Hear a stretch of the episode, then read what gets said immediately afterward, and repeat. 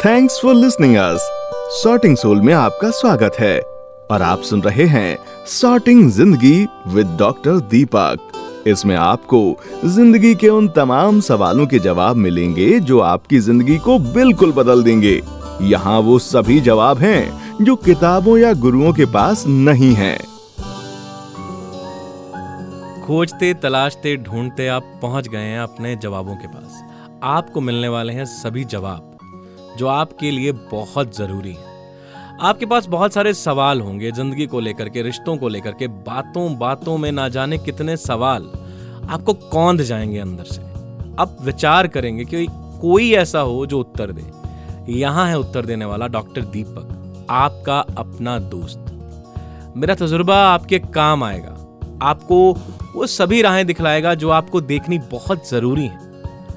आज आपने tune in किया है आपका अपना शो सोटिंग ज़िंदगी विद डॉक्टर दीपक और मैं आपको बताने जा रहा हूँ आज रिश्तों के बारे में। रिश्ते क्या होते हैं? कितने तरह के होते हैं? कैसे रिश्तों को सुधारा जा सकता है? रिश्ते हमारी ज़िंदगी का एक बेहद खूबसूरत अंग है। ना जाने कितने लोग रिश्तों के बारे में क्या क्या धारणाएँ बना लेते हैं। कोई इसे बोझ समझता है, कोई इसे एक ऐसा बंधन समझता है जिससे वो मुक्ति चाहता है। अब जरा सोचें कि अगर समाज में रिश्ते ना होते तो समाज की हालत क्या होती? क्या हम इतने गहरे से, अपने दोस्त से जुड़ पाते? हमारे पास संबंधों के नाम पे अगर कोई ना होता तो शायद समाज ही ना होता, परिवार ना होता। क्योंकि परिवार ही है जो समाज की सबसे छोटी इकाई है। एक परिवार के अंदर, एक घर के अंदर एक परिवार है, एक परिवार के अंदर एक समाज होता है। उसके अपने कायदे कानून होते हैं। रिश्तों के भी अपने कायदे कानून होते हैं। पहले समझें, रिश्ता क्या है। रिश्ता है एक एहसास, एक भावनात्मक एहसास, जिससे आप जुड़ते हैं सामने वाले के दिल से, हृदय से, उसकी आत्मा से, उसके विचारों से। यह ज़रूरी नहीं कि आप और आपके भाई, आपकी बहन एक ही घर में रह रहे हो। आपके उनसे विचार मिले। या आप भी वैसा ही उनके बारे में महसूस करें जैसा वो कर रहे हैं। आपने देखा होगा, आज के हालातों में अक्सर लोग अपने माता पिता से दूर रहना शुरू कर देते हैं।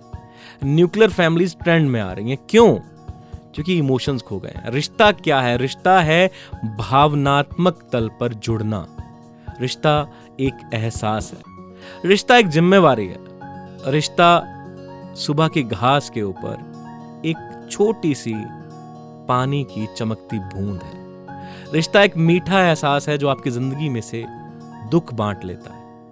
रिश्ता एक मीठा सा एहसास है जो आपको यकीन दिलवाता है कि आपकी ज़िंदगी बहुत खूबसूरत है।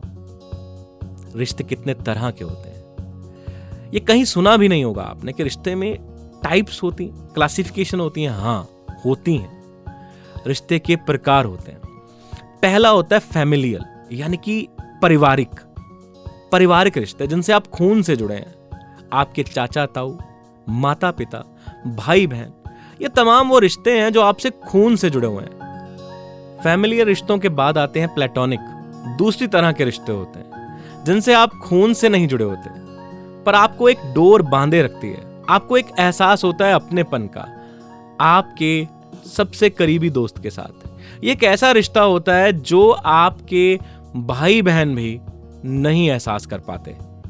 आपके कॉलेज के टीचर का, आपके स्कूल के टीचर का, आपके साथ काम करने वाले का, ये सभी का वही रिश्ता है। आपकी बिल्डिंग का सिक्योरिटी गार्ड आपके ऑफ़िस का पियन आपके स्कूल के प्रिंसिपल आपसे जुड़ा हुआ हर व्यक्ति जिससे आप जुड़ाव महसूस करते हैं, आप उसके लिए विचार रखते हैं, उसको जगह देते हैं पनाह देते हैं, अपने दिल में, अपने दिमाग में, अपनी ज़िंदगी में, वो है प्लेटोनिक रिश्ते। जो रिश्ते हैं, पर खून से जुड़े हुए नहीं हैं। और कई बार तो आपको यकीन करना होगा, कई बार तो आपका दोस्त आपके इतने काम आता है जितना आपका भाई आपके काम नहीं आ सकता।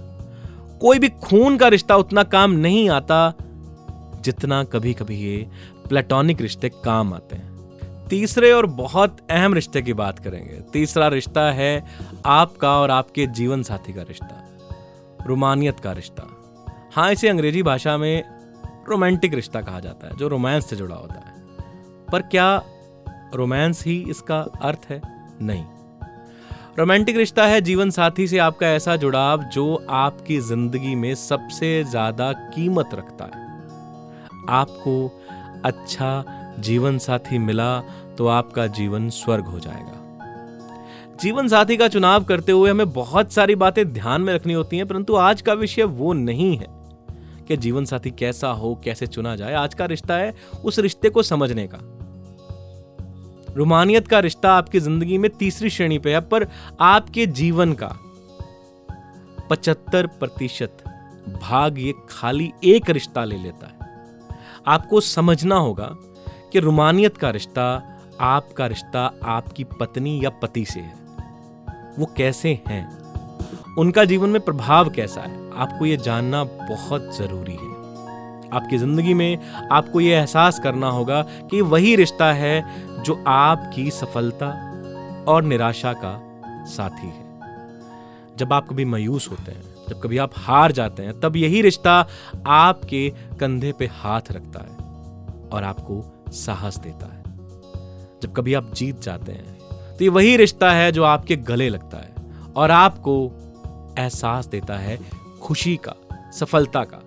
और आजकल अगर आप देखें तो तकरीबन तकरीबन भारत की मैं बात करूँ, इंडिया की मैं बात करूँ, सत्रह प्रतिशत डिवोर्स रेट और बयालीस प्रतिशत बच्चे हैं जो अपने माता पिता के साथ रहना चाहते हैं। परिवार टूट गए, रिश्ते टूट गए पति पत्नी के तलाक हो गए। ऐसा क्यों? क्योंकि हमें रिश्तों की सही समझ नहीं है।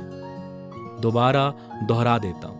पहले रिश्ते हैं फैमिलियल जिनसे आप खून से जुड़े हैं। दूसरे हैं प्लेटोनिक वो तमाम रिश्ते जो आपके अपने हैं, जिनसे आपको अपनेपन का एहसास होता है, पर उनसे आपका खून का कोई नाता नहीं है। तीसरा है रोमांटिक हालाँकि इसको प्लेटोनिक की कैटेगरी में रखना चाहिए, क्योंकि आपका, आपकी पत्नी के साथ भी कोई जुड़ाव नहीं होता खून से, पर फिर भी इसके लिए एक श्रेणी अलग बना दी गई है। क्योंकि ये एक ऐसा रिश्ता है जो आपके जीवन पर पचहत्तर प्रतिशत अपनी छाप छोड़ता है। एक यही रिश्ता अगर हम संभाल लें तो हमारा जीवन बदल जाए।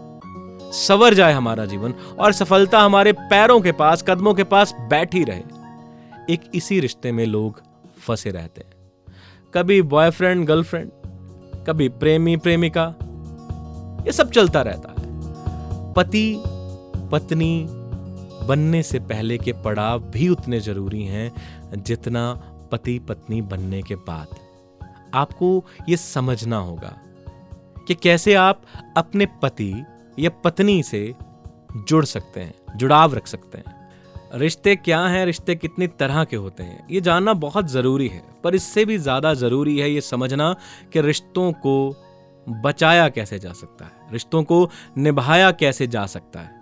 रिश्ते निभाना बेहद ज़रूरी है, ये जानने से ज़्यादा भी कि रिश्ते क्या होते हैं।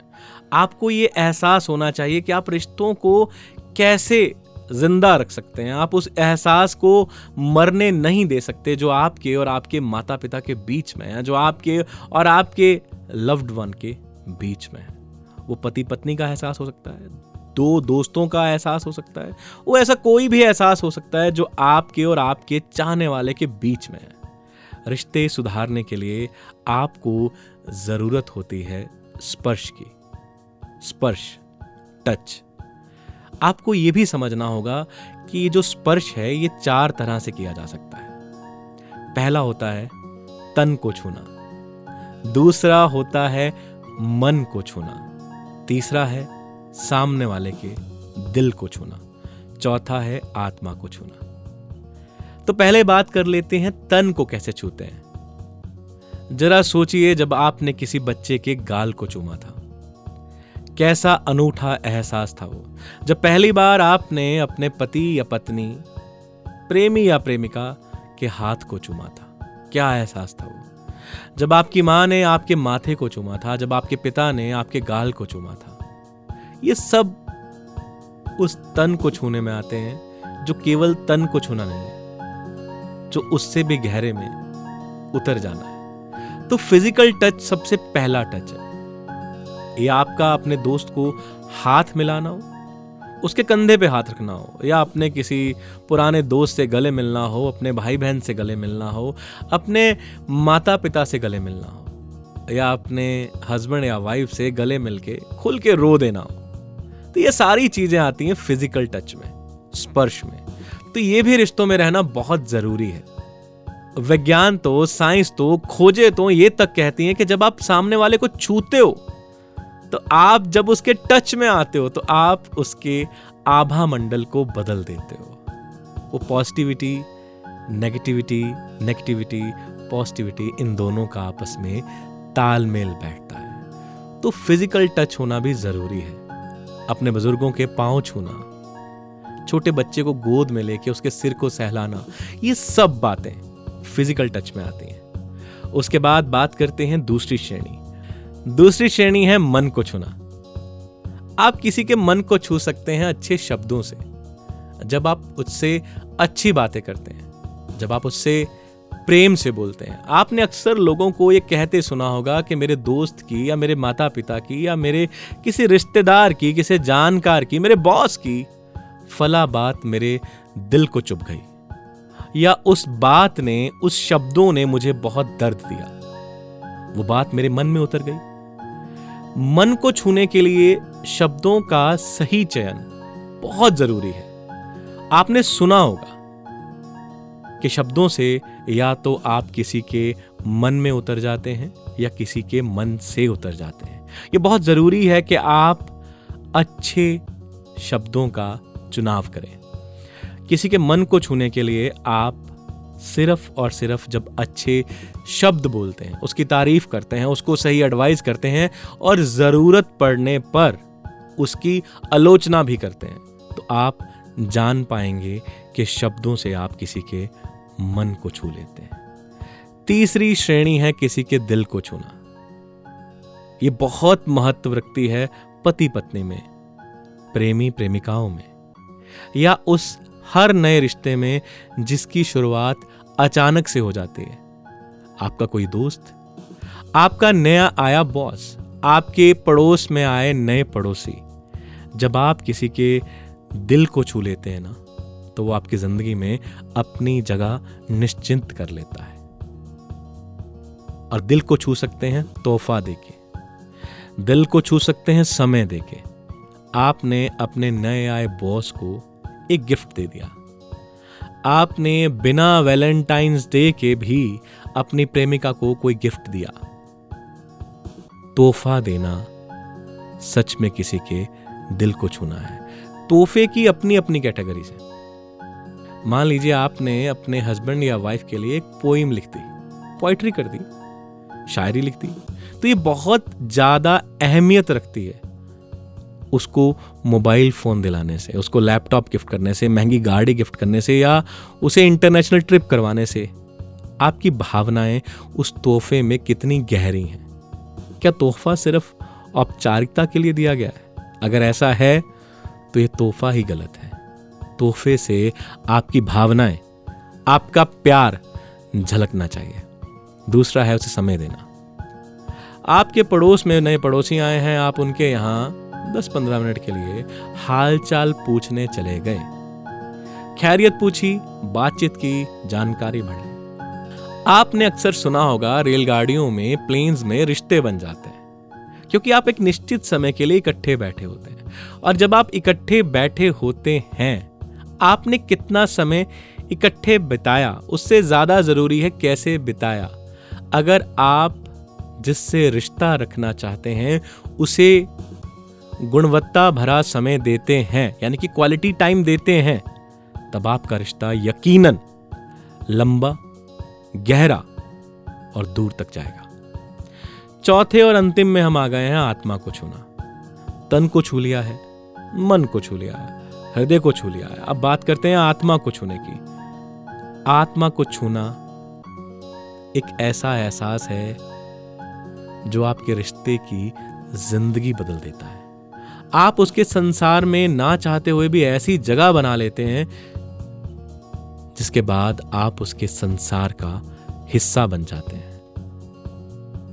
हर पति, हर पत्नी के जीवन का अहम हिस्सा है, पर बहुत ही कम पत्नियाँ ऐसा महसूस करती हैं कि उनका पति भी उनकी ज़िंदगी का अहम हिस्सा है। क्योंकि रिश्ते जब आत्मिक तल पर जुड़ते हैं, जब आत्मा को छूते हैं तो उस छूने के एहसास के लिए आपको यह जानना होगा कि आपको उसके प्रति ईमानदार रहना है, सच्चे रहना है और रिश्ते को गहरे से गहरे तल पर जोड़ना है। एक दूसरे के लिए सेवा भाव रखना है। जब आप आर्ग्यूमेंट करते हैं कि तूने मेरा फला काम नहीं किया, तूने मेरा वो काम नहीं किया, मैंने तेरा वो काम नहीं किया तो ये बातों में आप काम को अहमियत दे रहे हैं। जब आप आत्मा से जुड़ जाते हैं तन जुड़ जाता है, मन जुड़ जाता है, हृदय जुड़ जाता है। ये जो आप बात करते हैं, काम करने की, फला काम नहीं हुआ, ऐसा नहीं हुआ, ये सारी तन की चीज़ें हैं, ये भी बॉडी का ही तो जुड़ाव है। पर ये काम आता है जब आप सेवा भावना से जोड़ते हैं।